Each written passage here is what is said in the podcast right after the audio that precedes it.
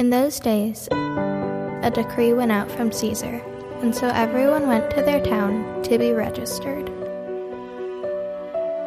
Joseph went up from Nazareth to the city of Bethlehem along with Mary. And when they were there, it came time for her to give birth, and she gave birth to her firstborn son, wrapped him in cloth, and laid him in a manger. In the same region, shepherds were staying out in the field at night and keeping watch over their flock. Then an angel of the Lord stood before them, and the glory of the Lord shone around them. But the angel said to them, Do not be afraid, for I proclaim to you good news of great joy that will be for all the people. Today in the city of David a Savior was born.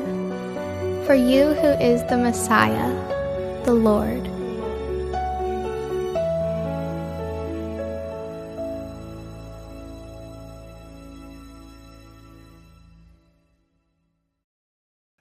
Hi, everybody. My name is Noel, one of the pastors here. And if you were here last week, you know that I, I started a fight at the beginning of the service um, about who is the greatest, you know, guitar player. That turned into the big fight. But uh, during the week, I found the bigger fight was over uh, which is the better um, uh, cinematic universe, the DC or the Marvel universe. And so many of you are wrong. Um, but what happened was it got me kind of on this thing this week of kind of looking at the top list of things. And there's top list of everything everything top eight of this, top 25 of this. In fact, there's a, a list of the top 25 most beautiful college campuses. Notre Dame makes three. If you've ever been there, that's complete baloney. And Michigan State didn't make the list, right? So can we all agree on that one, right? So I'm looking at all these top whatever lists, and, and I saw one, and it was the top eight Christmas movie cliches. So, of course, I had to click that one. And uh, I'm not going to tell you what the first one is. Uh, does anyone have any guesses? The number one Christmas movie cliche? Uh, no, well, the cliche being the thing that is kind of like, how do I describe cliche? Um, it is the, what is that? It, it's the what? Meet. The meet cute? Oh, that's the cliche. God, God, I, was, I was describing the word cliche. I was trying to find cliche. No, meet cute. Well, that, close. Oh, let me do this. Um, all four of these movies have this cliche. Anyone got it? A cliche is, um, is a generalization about something that, that everything has it, it's the same. It's like the kids are lost and trying to find their dads is really close. The number one Christmas movie cliche, according to whatever this list was, is dysfunctional families. Is that not amazing? I mean, think about this though. Um, I got thinking about this as the, the number one Christmas movie cliche. And the thing is, isn't it being dysfunctional what makes a family a family, right? To a degree. And I wonder if the dysfunctional family uh, becomes a functional family, sort of, but a lovable one at least thing, hits so hard because every single one of us can relate to a degree. In fact, for some of us, it's why we can't stand Christmas because our family is too dysfunctional. And so everything between, you know, Thanksgiving and December 25th is, is sort of rough. And Christmases can be difficult when family dynamics are difficult. So we're in this series right now where we're looking at like various names that Jesus is given during the Christmas season. And today we hit on probably the most famous. In fact, you could call it the number one Christmas name of Jesus cliche, and that is that Jesus is Immanuel. And that phrase, that word, Immanuel, is precisely what we need at Christmas because it is the thing that makes dysfunctional functional. But the path to that function actually goes through, as we'll see in this Christmas story, some very, very difficult circumstances. In fact, this part of the Christmas story is the shortest one we're going to cover here. You've already heard it read, it's only eight verses long. So let's just slow roll through this thing. Matthew 1, verse 18 says this The birth of Jesus came about this way. After his mother Mary had been engaged to Joseph, it was discovered before they came together that she was pregnant from the Holy Spirit. Now, we covered this a little bit last week, but again, the, we, the narrative of the story and the chronology of the story is that Mary already knows. She's been told by the angel Gabriel. So at some point, she has shared this detail with Joseph. This is how it kind of comes about. And for us, when we read this with 21st century ears, this whole thing, with, like a lot of the Christmas story, has this scent of mythology to it, doesn't it? Because even those of us who say we believe in Jesus, we say we believe the Bible, we sort of have a problem with the supernatural stuff.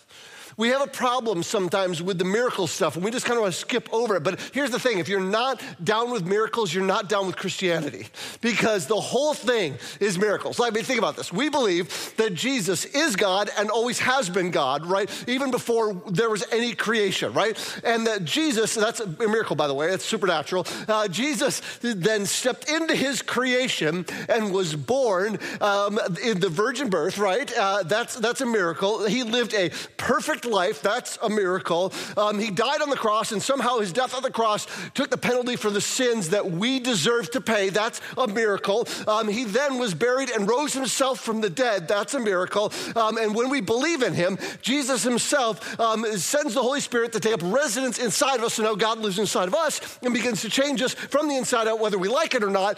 That whole thing is supernatural. So the virgin birth, par for the course. It's just right there in the middle of what Christianity says. So the virgin birth, even though it is par for the course, it's still miraculous. It's still mind bending.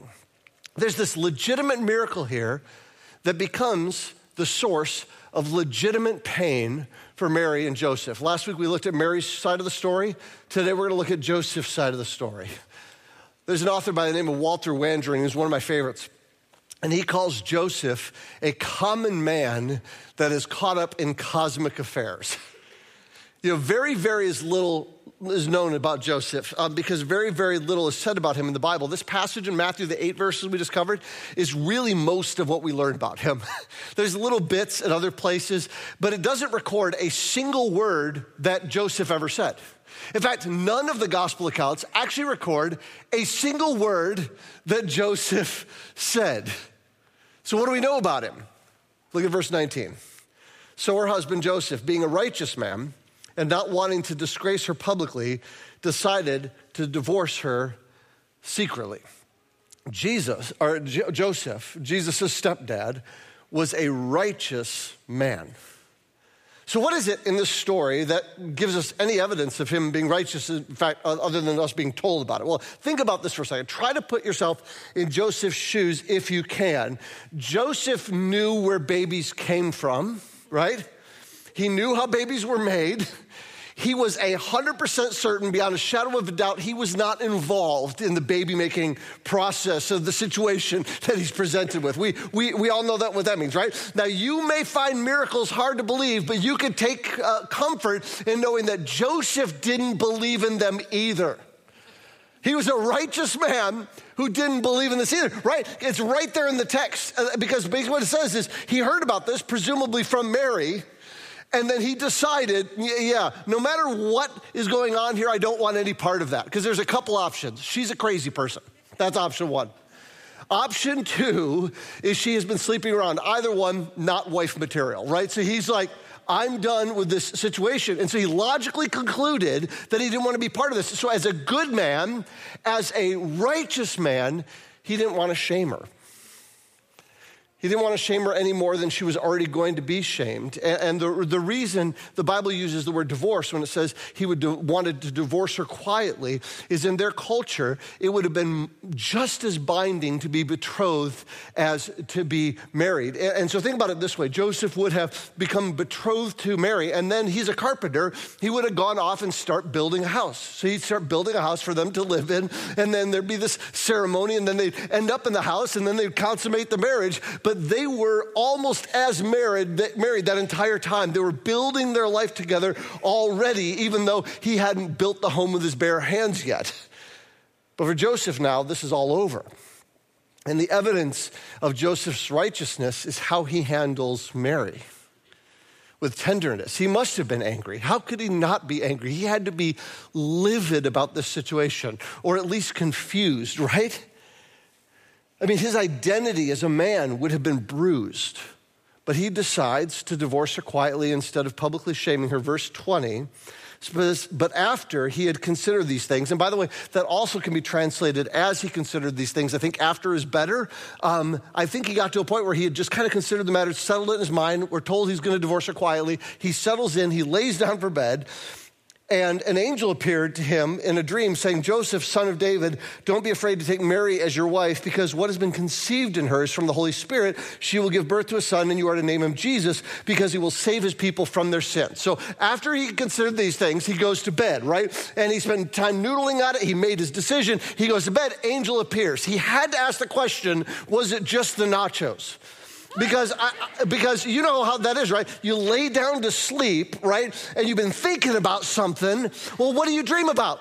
The thing you're thinking about. And what was he thinking about? Mary said an angel appeared to her. So he's like, okay, okay, okay, okay, right? That whole thing is going on in his brain. But what happens is in this dream, this angel appearing to him, he, he confirms Mary's story that yes, she's a virgin. Yes, she's pregnant. It was legit.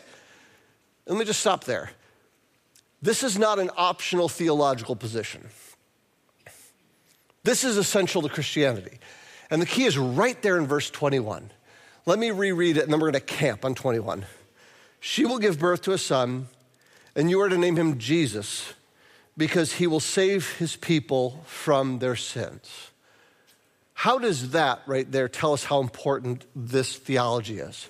Well, we hear this verse a lot, especially around Christmas time, um, but the richness of this moment is sort of lost on us. The angel is saying to Joseph, just as the angel had said to Mary, this child will be named Jesus. So, right? But think of it. The angel is saying to Joseph, You don't get to name your child.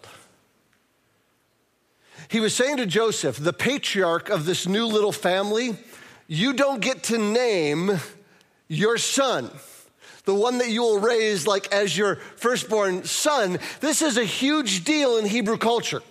Because names in their world were massively significant. People didn't name their kids just because it was popular or because it was not popular, right? And they didn't name their kids with a unusual pronunciation just to throw everybody off. They, they didn't do any of those crazy things, right? What they did is they named their kids um, in a very particular twofold purpose.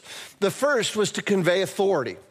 Throughout the Bible, the, the one who gives a name is the one that has authority. So we see in Genesis, Adam is told, name the animals. You get to name the animals. You have authority in creation here. And so he is to name the animals. In Genesis, we see that God changes Abram's name to Abraham and Sarai's name to Sarah. The Pharaoh named Joseph Zaphenath Paneah, which is why we still call him Joseph. Um, and this, and, and then the Pharaoh, what does he do? He, he had authority over Joseph, uh, Joseph and then Nebuchadnezzar does the same thing with Daniel and Shadrach and Meshach and Abednego. And then Jesus takes Simon and he gives him the name Peter. And so naming someone is the prerogative of the one with authority.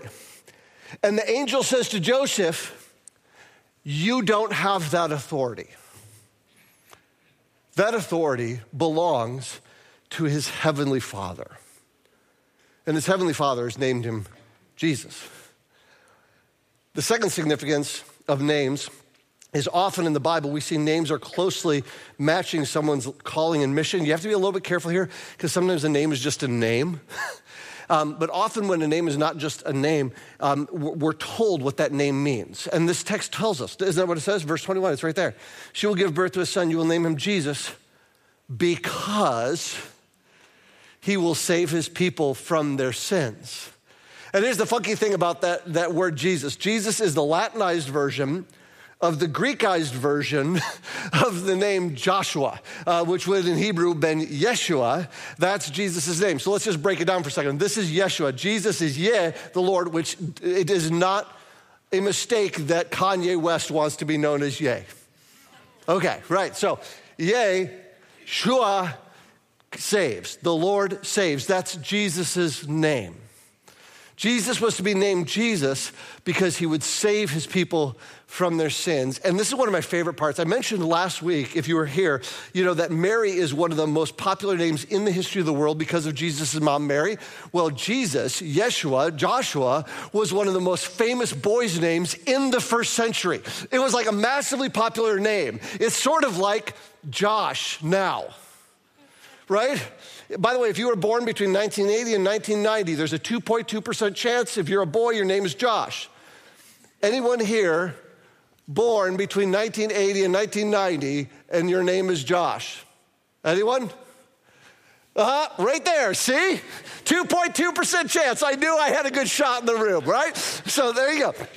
And Jesus' name was like that. It was like, have you ever, know, I, I, talked with Josh this week and he's like, yeah, in first grade, there were like four of us in a class of 20. And I'm like, yeah, that's what Jesus, that's why they called him Jesus of Nazareth, because people would be like, which one? The one from Nazareth, right? Which Jesus? So we're going to talk about that on New Year's Day, by the way. So check this out. The one with authority, God the Father, gives a person a name that describes their purpose. God the Father gives Jesus this name that says he will be the Lord who will save. I heard a pastor once say it this way Whose we are, the one with authority, determines who we are. Think about Jesus for a second. Jesus is and always has been the Son of God. This is what he is, is in the Trinity. Jesus is and always has been under the authority of the God the Father. Jesus, so the Father names Jesus and sets his purpose before him, and Jesus lives out that purpose. In fact, this is what jo- Jesus would go on to say in John 6, verse 38. He said, uh, For I have come down from heaven not to do my own will, but the will of the one who sent me. What is that will? Well, it's the next two verses. He said, This is the will uh, of him who sent me, that I should lose none of those who he has given me, but I should raise them up on the last day. For this is the will of my Father, that everyone who sees the Son and believes in him will have eternal life, and I will raise him up on the last day. This was Jesus' calling. He was to be Yeshua, the one who saves. So let's go back to that phrase uh, that I just mentioned from that other pastor. He said, Whose we are determines who we are. Think again now about who Jesus is, what his purpose is. Let me read just three quick passages.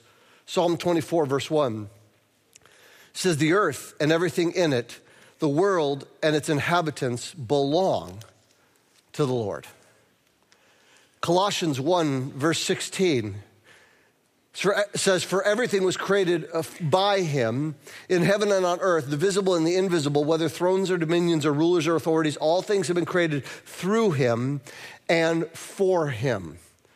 1 Corinthians 6 19 says, You are not your own, for you were bought at a price.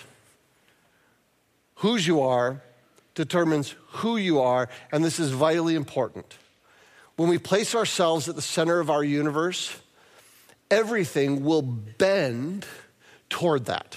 So every decision that we will make in our life will bend toward us being the center of the universe, who we are and who we think owns us. If it's us, then all of our pleasure, will have pleasure or contentment or safety or the absence of pain. We'll do anything we can to serve that purpose. So if another person is the center of our universe, maybe a spouse or a child or Taylor Swift, all of our decisions uh, will bend toward worshiping them, right? Or providing for them. But the reality is, you're not your own. It says, uh, uh C.S. Lewis in, in Mere Christianity said this, I love it. He says, Every faculty you have, your power of thinking or of moving your limbs from moment to moment is given to you by God. That's whose you are. If you devoted every moment of your whole life exclusively to his service, you could not give him anything that was not, in a sense, his own already. In other words, whether you acknowledge it or not, you belong to God every breath, every heartbeat, every relationship, every dollar belongs to Him. So, who are we? Well, the Bible gives us a word for who we are based on whose we are, and that is that we are stewards. We, a steward is someone that's like a manager who looks after something that belongs to another. So, in a very real sense, everything you do in your entire life is an act of stewardship. How you treat your physical body, how you love your neighbor, how you spend your time, how you spend your money, how you spend your energy. Everything in your life is about stewardship. You are stewarding something that doesn't belong to you. And it should come as no surprise then that the Bible talks actually a ton about money as sort of a barometer of us figuring that out in our lives because uh, there's almost no greater barometer of our priorities than how we steward the money that God has given us. And a lot of times we look at our, our account and we're like, well, I earned this. Yes, you did. And God gave you the ability to earn what you earned. and every penny that you have is His. And so, what are you doing with God's money? If you have a budget, which I hope you do, you can see what's important to you. You can look at your budget, you can look at your calendar, you can look at how you spend your time and your week and your energy, and you can know whose you think you are. There's a concept in the Bible that's called first fruits, and it basically reminds us that God should be our priority. He should get the first of everything. The first of our schedule, the first of our energy, the first of our time, the first of our money. That when Jesus is the first of everything, he gets the first before anything else. And then the rest of our life bends in, uh, toward him. But when something else always has the center, everything will bend toward that. So what happens is, uh, normally we think about whenever money kind of comes up in the church, we get, we get really awkward because we feel like God is just flipping the screen toward us and saying, "I got a few questions for you to answer here," um, and if you could just tap like on the, the, the screen. And the problem is, we we feel that way, and it feels like angsty to us. But the big question is, what, is, what are our priorities? Are we giving to support gospel ministry, to take care of the poor? In our community, to be generous to those who are in need. It really betrays who is on the throne of our lives. We're stewards, we don't own ourselves. And so, we as stewards or managers of everything God has, we can go now and look back to Jesus. Look at this in verse 22 and verse 23. It says, Now all this took place to fulfill what was spoken by the Lord through the prophet. See, the virgin will become pregnant and give birth to a son, and they will name him Immanuel, which is translated, God is with us. And what Matthew is doing here is he's quoting the prophet Isaiah, and you'll notice that he gives Jesus another title, Immanuel. Is that right? Immanuel. And what does Immanuel mean? It means God is with us. And as we've seen in the series, Jesus has a lot of names. So is his name Jesus? Yes. Is his name Immanuel? Yes. Like he's got all these names, all these titles. And I love taking that name Jesus and putting it with that name Immanuel as it is in this passage. Think about this Jesus Immanuel means the Lord who is with us saves. There is so much that is packed into that. And I've been reflecting on that for the message. Think about this Jesus came to save us, to be with us, to walk with us. Jesus was tempted as we are, he, he suffered as we do. He lived out his life under authority for the purpose of the Father. He knew whose he was, so he knew who he was. He spent his whole life for others. He spent the whole thing. His, his, the arc of his life was bent toward that purpose. But now, for a second, I want to go back to the person that we have already forgotten about because we know so little about him Joseph. We've already kind of forgot we were talking about Joseph, didn't we? Joseph is hearing all of this for the first time. I mean, he'd heard it from, from Mary, but now he hears it from this dream, and that has to be absolutely jarring for him. Because if Joseph marries Mary, he's inviting shame onto himself. Everyone in, his small community would know um, that she was pregnant before they got married. And that doesn't carry a whole lot of shame in our culture today, but it does carry a lot in, in theirs. And so Joseph knew whose he was. So he knew who he was. Look at this. When Joseph woke up, it's actually one of my favorite parts of that verse. Like he got up, he's like, I'm in. I would have got up and thought, was it the nachos, right? like, he's like, nope, I'm in. When he got up, he did as the Lord's angel had commanded him. He married her, but did not have sexual relations with her until they gave birth to a son. and he named him. He placed himself under the authority of God and he named him Jesus. Think about what Joseph was doing in that moment. He gave up his right to direct his own life. He, he in, in the words of one author, he discovered within himself the miraculous ability to obey the word of God. Joseph ranked his stepson over himself. He took suffering and shame. He gave up the right to a good reputation. He and Mary had what a lot of people would have looked at as a dysfunctional little family.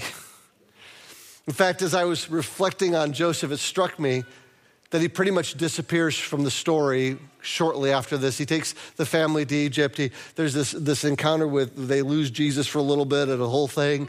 And then Joseph just kind of disappears. And most people believe that Joseph was older than Mary, that he probably died um, before Mary or before Jesus grew up. And so what we know is that Joseph just wasn't around, so he wasn't there to see Jesus' ministry. He wasn't there to see Jesus' miracles. He didn't get to see his son walk on the water. He wasn't there when his son was nailed to the cross and when he was buried. We know his mom was there, but Joseph wasn't there. He didn't see him get buried. He didn't get to see him raised from the dead. He didn't get to see him walk and talk and cook fish on the beach and tell everybody, all, point everybody to God the Father. He didn't get to see his son become Immanuel.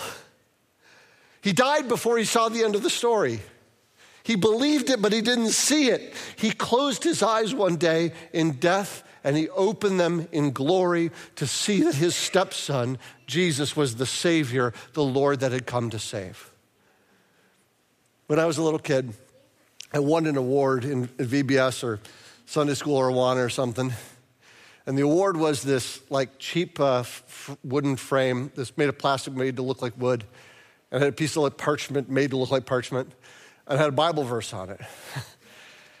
and that, that piece of parchment in that Bible verse, it said, Neither is there salvation in any other, for there is none other name given among men are given under given among men whereby we must be saved. Sorry it's the king james version and i'm just trying to picture the thing on my wall because night after night after night i looked at that as a little kid as i fell asleep. There is salvation in no one else but jesus. Why? Because there is no other name under heaven that can save us. Only jesus. Jesus is the one who is with us. Jesus is the one who saves. That baby that Joseph named Jesus grew up and he died on the cross for our sins. He was buried. He rose again. He ascended to the right hand of God the Father. Why? For this is the will of my Father, that everyone who sees the Son and believes in him will have eternal life and I will raise him up on the last day. I don't know what your Christmas story is going to be like. I don't know if you're the person who wakes up on Christmas morning and runs down and cannot wait to spend it with the family. Or if you've had such a dysfunctional family background that this is a season of pain. Maybe this is a season where it's a first time without a loved one. I don't know what your Christmas is going to be like, but this is what I know is true. If you believe in Jesus, you will have eternal life. That he will raise you up on the last day to be with him. And he's going to introduce you to his stepdad, Joe, and his mom, Mary, a righteous dude, a poor young lady who grew up to see her son go to the cross. And that's what this Christmas season is all about. So let's, let's pray and then we'll continue. Heavenly Father, we thank you for Jesus. We thank you for that truth that all who believe in him will have eternal life and they will be raised up on the last day. And so we confess that we believe in you.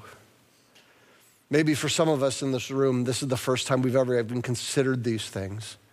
And so I just pray that today would be the day that some people in this room would believe in Jesus for the first time so that they will have eternal life and be raised up with him on the last day.